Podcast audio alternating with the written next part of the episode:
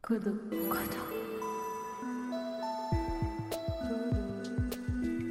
Codo. Codo. Codo. Aujourd'hui, au micro de Codo, on met à l'honneur Simon Balen Botero. So what Marmato was an interesting reference point for my project because it embedded both the history, the memory and the present today. And of course here the discussion is like in the light of of course the Anthropocene and the impact that humans have on nature is what is the future of mining. Simon est un designer colombien basé à Amsterdam où il travaille pour le studio Forma Fantasma. À travers son travail, Simon étudie les relations immatérielles entre objets, personnes et traditions locales.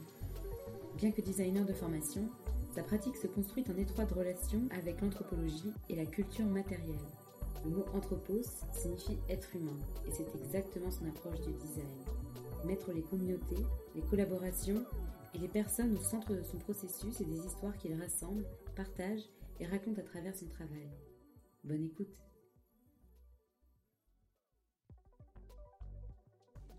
So thank you very much, Anna, for inviting me and all the team who organized this. Thank you, Patri and Justinian, also for being previous to me. Uh, so my name is Simon Balen, and I'm going to introduce you to sort of a practical approach. And I did this trying to theorize or trying to be challenged also by the um, theme of the symposium, trying to see how, as a designer, where did I place myself in that preservation of Um, cultural heritage and memory, and I try to do that sort of by identifying three approaches and three roles that I'm going to later explain. So I'm going to be very close to my screen because I have a lot of images and I like to talk through my images. Rendez-vous sur le site Codo Talks pour découvrir le document présenté. So first, um, we need to understand cultural heritage, and this is a Kogi uh, Arhuaco bag. So yeah. Um, So we need to understand sort of cultural heritage, and I'm sure the people before me has explained it better, but as a set of cultural traditions, artifacts and values that are handed down from one generation to the other. And in that sense, heritage can be both tangible but also intangible. So everything that is associated to that making of things. And but we cannot think of cultural heritage without it being part of a community, without being part of a, a place where it sort of like exists. And cultural heritage is also a selection process. It's about choosing what we want to preserve for the future generations, but sometimes we are not the ones who chooses that, but it's also sort of an inherited process from that passing on itself. And here I am specifically going to focus on the tangible cultural heritage, because as designers, this is sort of what relates the most to our practice. And here I want to also add to the concept of memory that objects are sort of those codifiers. They are sort of those storage units where information resides. And when that information sort of uh, transforms, it also transforms the objects. And as designers, we transform those objects itself. So when I want to say this is that we are sort of a computer processor. We are also sort of those encoders as designers of those processes of memory. How do we embed those memories into the objects, and how do they transform and gain new meanings? So because I'm talking about a context-based approach and context-based design, we need to understand what is the context. And for me, not only in the light of this presentation, but also in my practice, my context is cultural heritage. So we need to understand context as everything that is interrelated and makes something happen.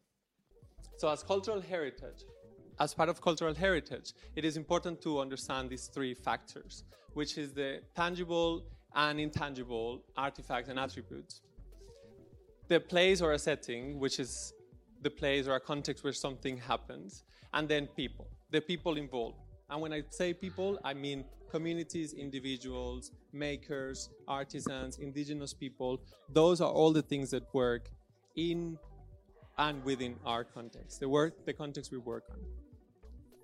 So we need, so for this presentation, I decided to sort of look at my own work and my practice and identify what has been my role in that process, but also in the preservation of cultural heritage. So I identified three roles: the role of an observer, the role of a participant, and the role of a facilitator. But those roles have an underlying approach. How do we approach a topic? How do we approach the subject that we're dealing with, the matter, the community, the question in for the cultural heritage? So from those approaches, I identified three that are from, with, and by. Very quickly, also because of time limits, I'm going to focus mostly on the third, but I'm going to quickly go through the first two to make you understand sort of what are the different ways in which we can relate in our design practice to things.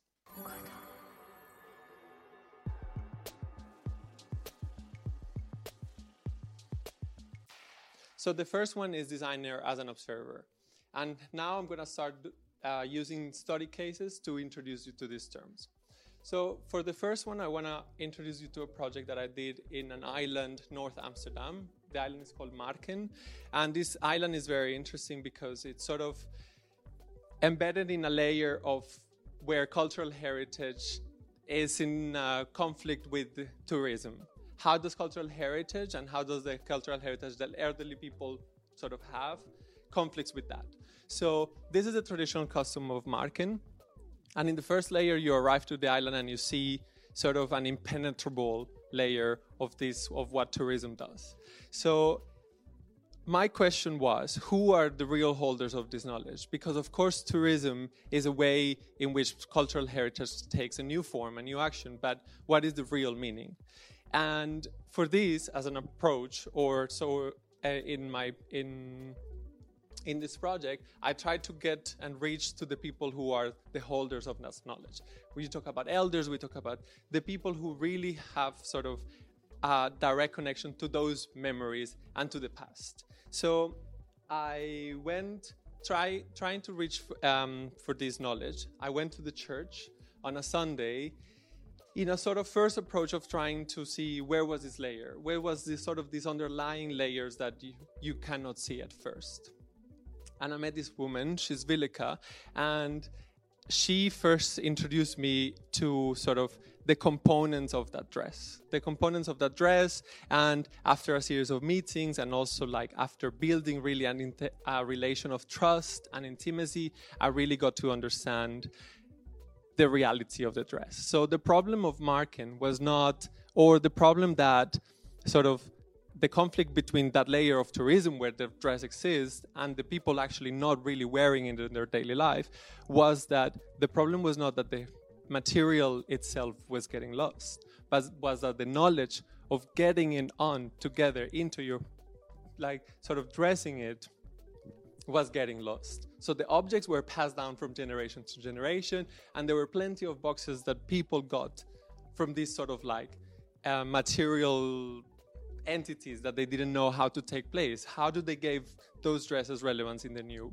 uh, in, in a new generation?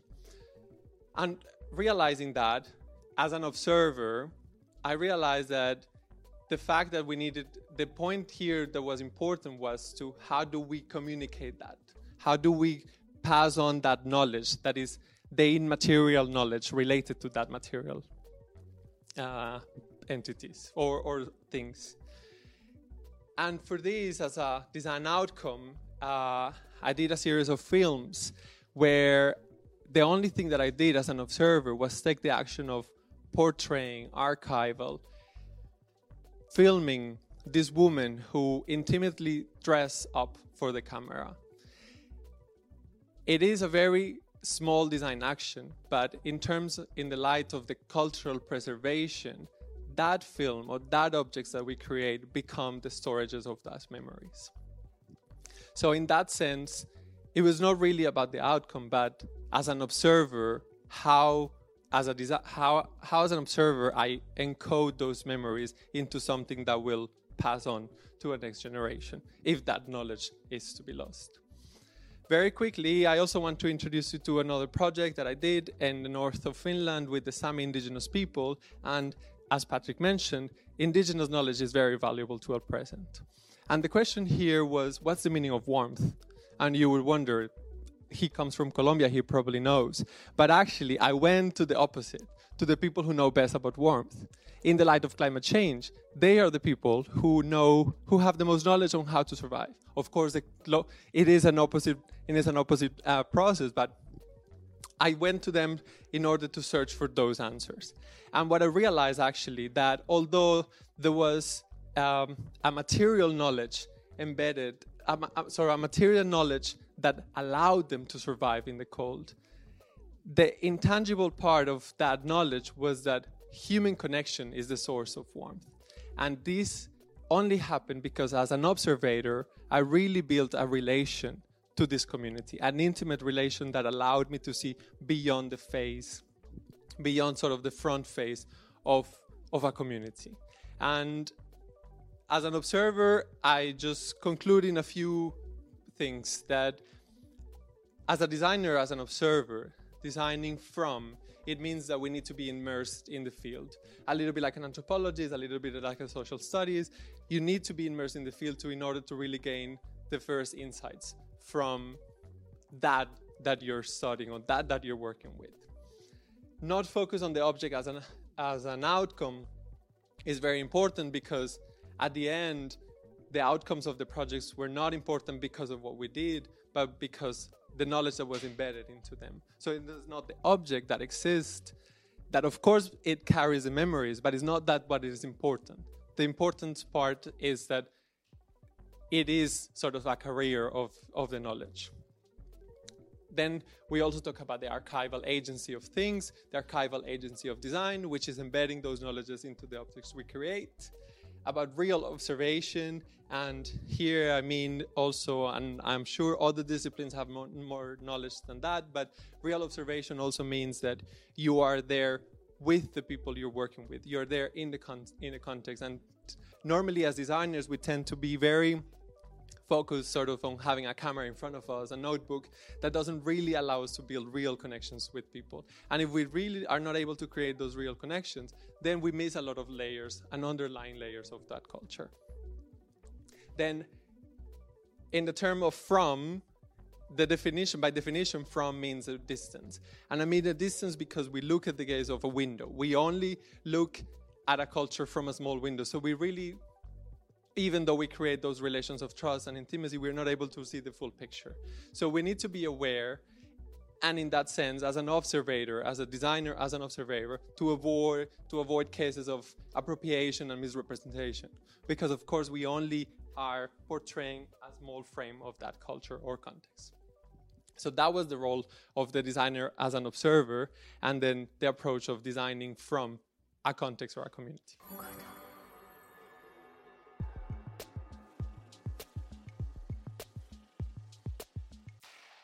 Then I'm going to speak about the designer as a participant, designing with. And for the first project, I would like to introduce you to a project that I called Marry a Craftsman. The role was to understand the nature of human relations with crafts. And for that, there was no other way than really working together with a craftsman, in that sense, marrying that craftsman. What does the marriage mean? It means to build something together. And for this project, I worked with Klaas Spell, and Klaas Spell is one of the last remaining uh, brush makers in the Netherlands. And of course, objects are allowed to change. Objects are allowed to disappear and transform, but what happens to the knowledge that is embedded into them? Of course, we all prefer a Hoover, it's faster, we've forgotten the broom, and we should not sort of look at the objects in a romantic sense. But what do we need to preserve from that? Why is his knowledge important? Why is he important as a person, as part of this project? So what I did was actually that I realized that the objects in itself was not what was important, but the way it was done. And in the way it was done, I realized that people don't really know how brushes are done.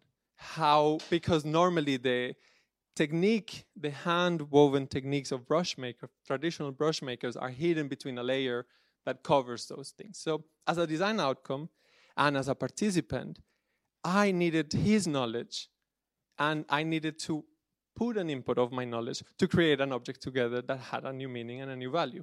So for this one, I used objects as excuses to learn the craft. And this is something that, as an approach of a participant, is very valuable, because in the making of things, there is always an exchange of knowledge. And what I did here was very simple, as also uh, the previous examples, very small design gestures that allows us to convey new meanings to that memories and traditions and cultural heritage, which was just to exaggerate the weaving gestures of Klaas into the objects that we made. So again, it was about a mutual construction that also happened in a project that I did in Greenland.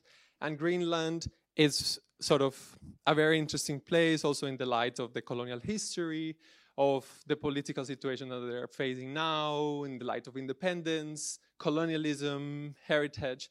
All those things make it a very complex reality. So for this project, I worked with three women that were in charge of making the traditional costume, the traditional dress of Greenland. And what is interesting about that dress is that that dress, although it is thought to be Greenlandic, it is actually mostly composed by Danish elements. So in that process of colonialism, a lot of those memories are lost, because what they identify now today is not what it used to be. But that's not re- the real problem. The real problem, of course, they, of course it is possible to identify with new meanings. But the real problem is that they, they, sort of those memories are lost. Whether they identify it or not, they are lost.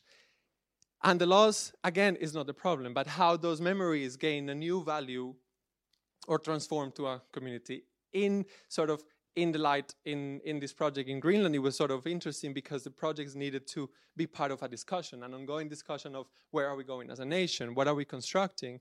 Um, Are we allowed to change our traditions or not? Do we go back to what it was to be, what it used to be? So here, in the making of things, again, I realized that it was the relations with people. It was the relations that they had with the materials in itself, like working with seal gods, um, seal skin, like materials that probably have very little relevance nowadays as a technical material, as a design material, were important for them. And as an outcome uh, of this project, uh, we did a series of objects. Some of them uh, were in collaboration with another designer. She's called Jenna Kais. And uh, we interwove the techniques and the material sort of material knowledge that was there before into new objects with new meaning. And for the other project that is called the Well-Wishers, uh, here we really explored sort of the um, the intrinsicality of that of that national dress. What, ca- how can we through design put a piece that is pushing a narrative forward into questioning things, into questioning heritage? Do we go back to the traditions that we had? Do we allow new traditions to come in? But again, the importance here was, as seen in the pictures, the importance of the making. In the process, again, I'm not looking at the presentation in the light of the outcomes and in the light of the approaches towards the things that we did. So here, th- hands were very important, because it meant that as a participant, designing with meant that they had to be a mentor-apprentice relationship, an active engagement with the, um, with the preservation of that knowledge. And that means that as an exchange, it had to be mutual. It had to be consensual. It had to be built from that relation, that human relation that the craftsman and me as a designer built to preserve their heritage. Because at the end, it's not my heritage. Yes, of course, I am partly there, but it is theirs. So they need to put forward what they think is important to transcend.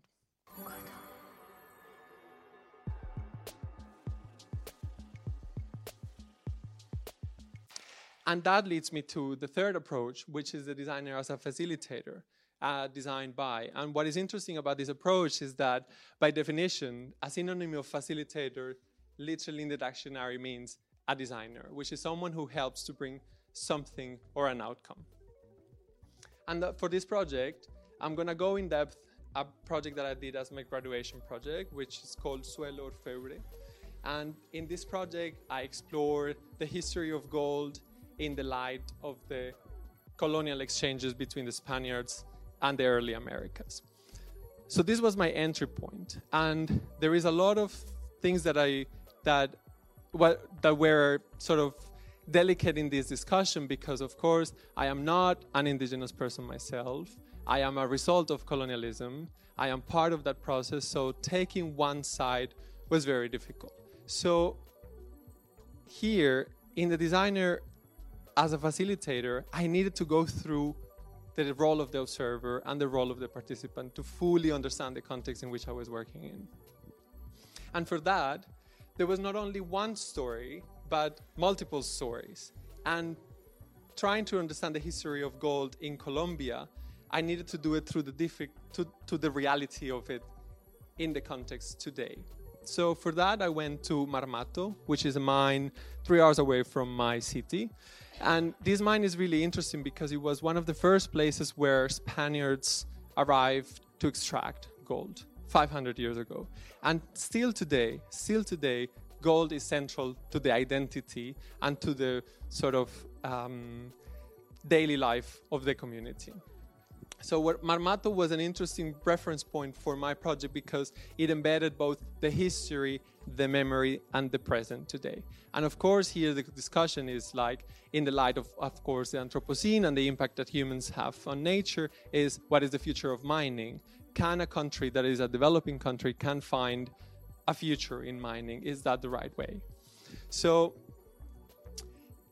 for that, people were important, because if I didn't go and connect with people, I couldn't get again to the deep, to the deeper layers of that context. So people here is central to the approach.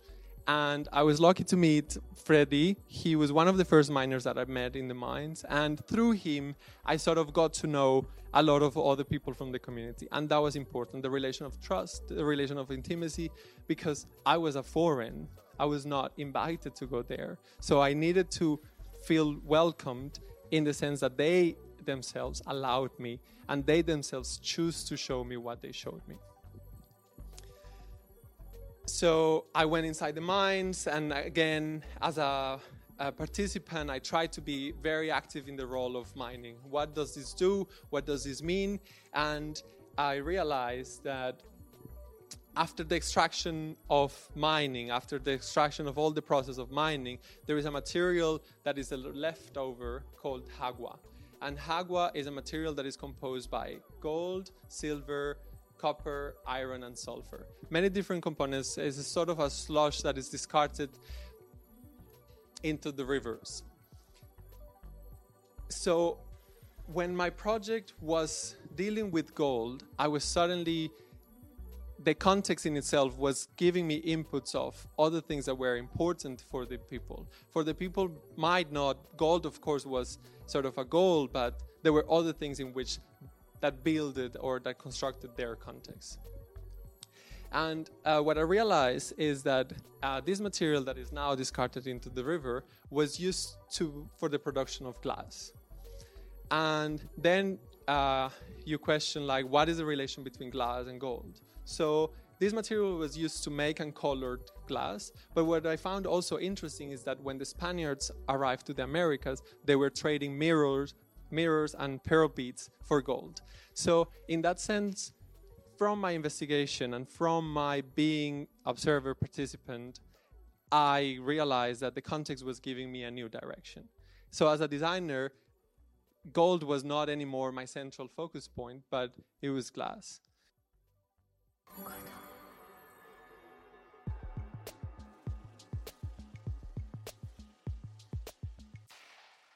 And glass, because it relates to the memories of the place. So then I had all these elements, and then what do I do as a designer with this? After having been an observer and after, after being a participant, I didn't really not, I really did not come to a final outcome. So as a designer, I had to re- to to sort of put myself and get from the needs of the actual context an opportunity for a project to be.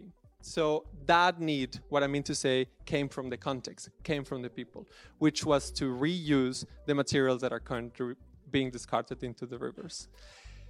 So I had very little experience in glass, so I had to again resource to people. And this is sort of a diagram of the network of all the people that I contacted in the search of trying to transform that material back again into what it was.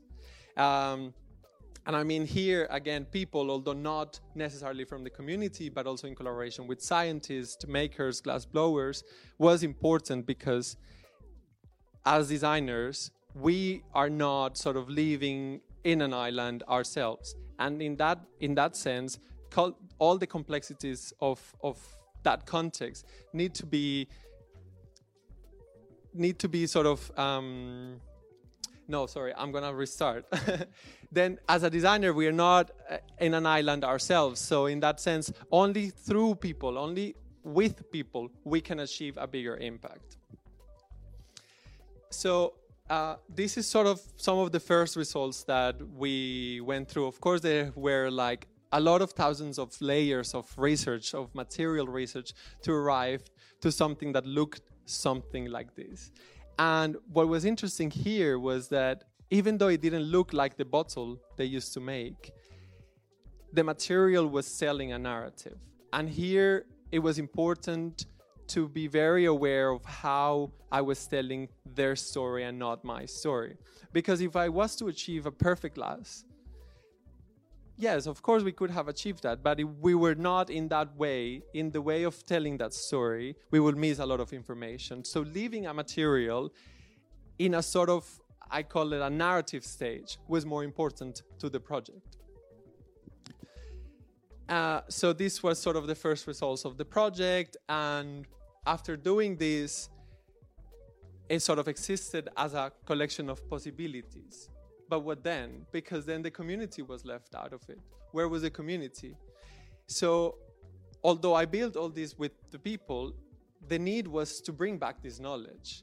But the importance of that had to be to contextualize that knowledge to the place that we were in and really bring back this in a way that it was not me who was imposing a knowledge, but it was them who were taking this knowledge and appropriating them. So I was giving them the possibility of a design outcome that they could do by themselves. So for that, the importance of contextualizing design was sort of here the main focus, because we needed to work with the very little resources that we had. Of course, it's a gold mine, but there was the knowledge that was Um, there before in the making of glass bottles was either lost or transferred to more technical companies, so to more um, mass-produced objects.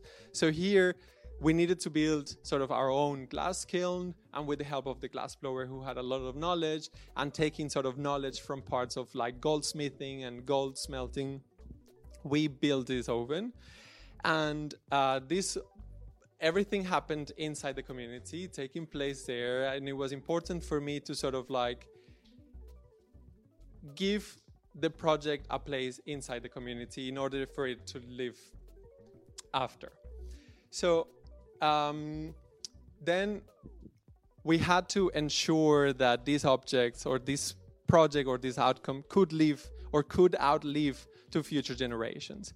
And being involved in the community and talking to the people, I realized that the elders or the sort of adult miners were not really interested in left and in leaving mining for another um, role, or for another job, or for another subject. So I was working with one uh, jeweler who was a teacher at the high school, and sort of together with them, we concluded that it was important that the young generation was engaged in this transmission of the knowledge, because although they are very alien to the history of the past, and probably uh, some of some of them were not really aware, was that if we had to engage them in a new possibility, they could see Uh, again, a possibility to do something else than mining. So this point was very crucial in offering sort of an alternative for the empowerment of the community. And again, as a designer, as a facilitator, I had to, uh, well, we did these objects and we did um, sort of these workshops with a glassblower who was a key element to the project. I would not have done it without him. And in this making, I realized that me as a designer, as a facilitator, I could not impose them a shape. I could not impose them something that would force them to do something that I wanted. So as a departure point, we needed to take the reality of the place in itself in order to build the objects. So the objects were built uh, using uh, bricks, stones, and metal pieces assembled together. So this was a design decision, but that design decision meant that they could really do it with the reality of the place. That it was not there, I was not there needed in that sense to make the objects, and that the objects could outlive my, after my role when the project continues. So these were sort of the first results. And uh, what I liked about, again, is that the context in itself was providing information to the objects. The bricks that were used in making houses were now molds, and that imprints a new identity to the object. It creates sort of a relation of identification with the object itself when we allow people or the people we work with to bring elements from their culture and from their environment to build the objects. And of course, as a designer, it was important for me that we could tell the story in the best possible way. And um, this is the results of doubt of this. So this is the, the this was the first collection that we did in, from that series of workshops. And it was important for me also to tell the stories of everyone that was involved. And of course, that as an outcome was important, but the storytelling part of the project was also important. So what I asked was, I asked the indigenous women of this region, the ones who replaced their gold jewelry for glass jewelry, to weave the names of the people I worked with.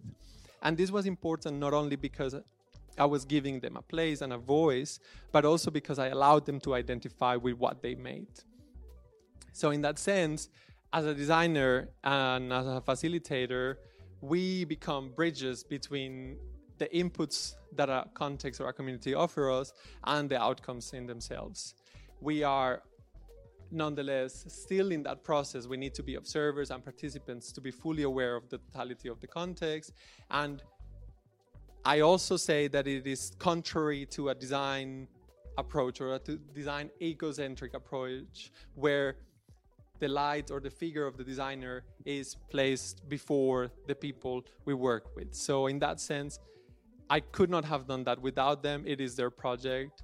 I am part of it as everyone else. So in that sense, we need to put people at the center and use design as a tool for empowerment, where the context and the community are actually the ones who shape those results or to shape the outcomes, and design by means to let, to allow, to empower.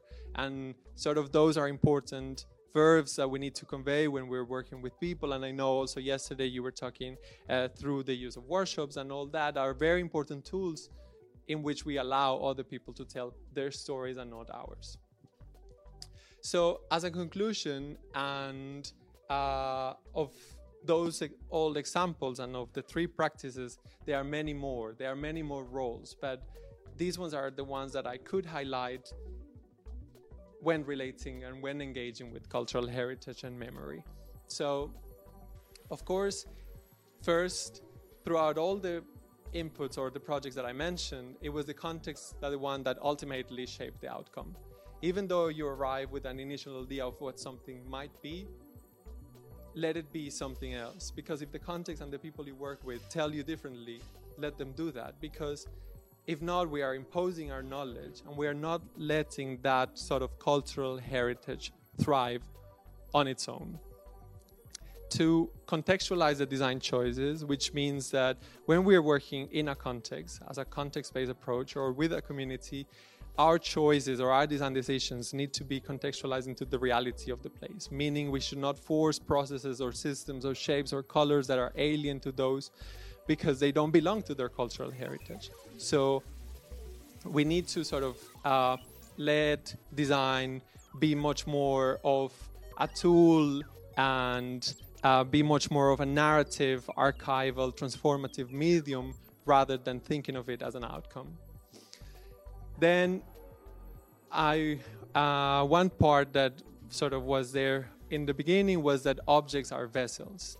And I mean to say here, objects, maybe not the right word, but what we create are ultimately the ones that transfer, confer those informations to future generations. So in that sense, cultural heritage is passed on, gaining new forms, new colors, new shapes into new contexts, new medias, and new generations.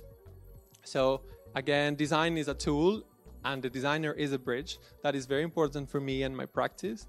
And always, always, the most important is to put the people at the center. Because if that, if people or the community we're working with do not engage with what we're making, if there is no engagement, there is no value, and there is no value, there is no need or want or desire to transfer that knowledge. So if that woman didn't find important to transfer the knowledge into, into what she was putting on as a dress, then that knowledge would not have been passed down to me. And when I put people at the center, I take a responsibility into conveying their knowledge, into conveying their stories. So this is sort of um, the most important, is to empower and to use design really as a tool, not as an outcome, and to be bridges of that knowledge. I think that's it.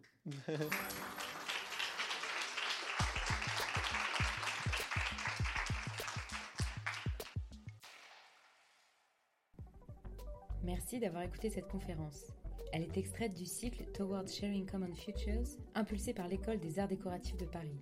Pour aller plus loin, retrouvez des contenus relatifs à cet échange sur codo talks point f r.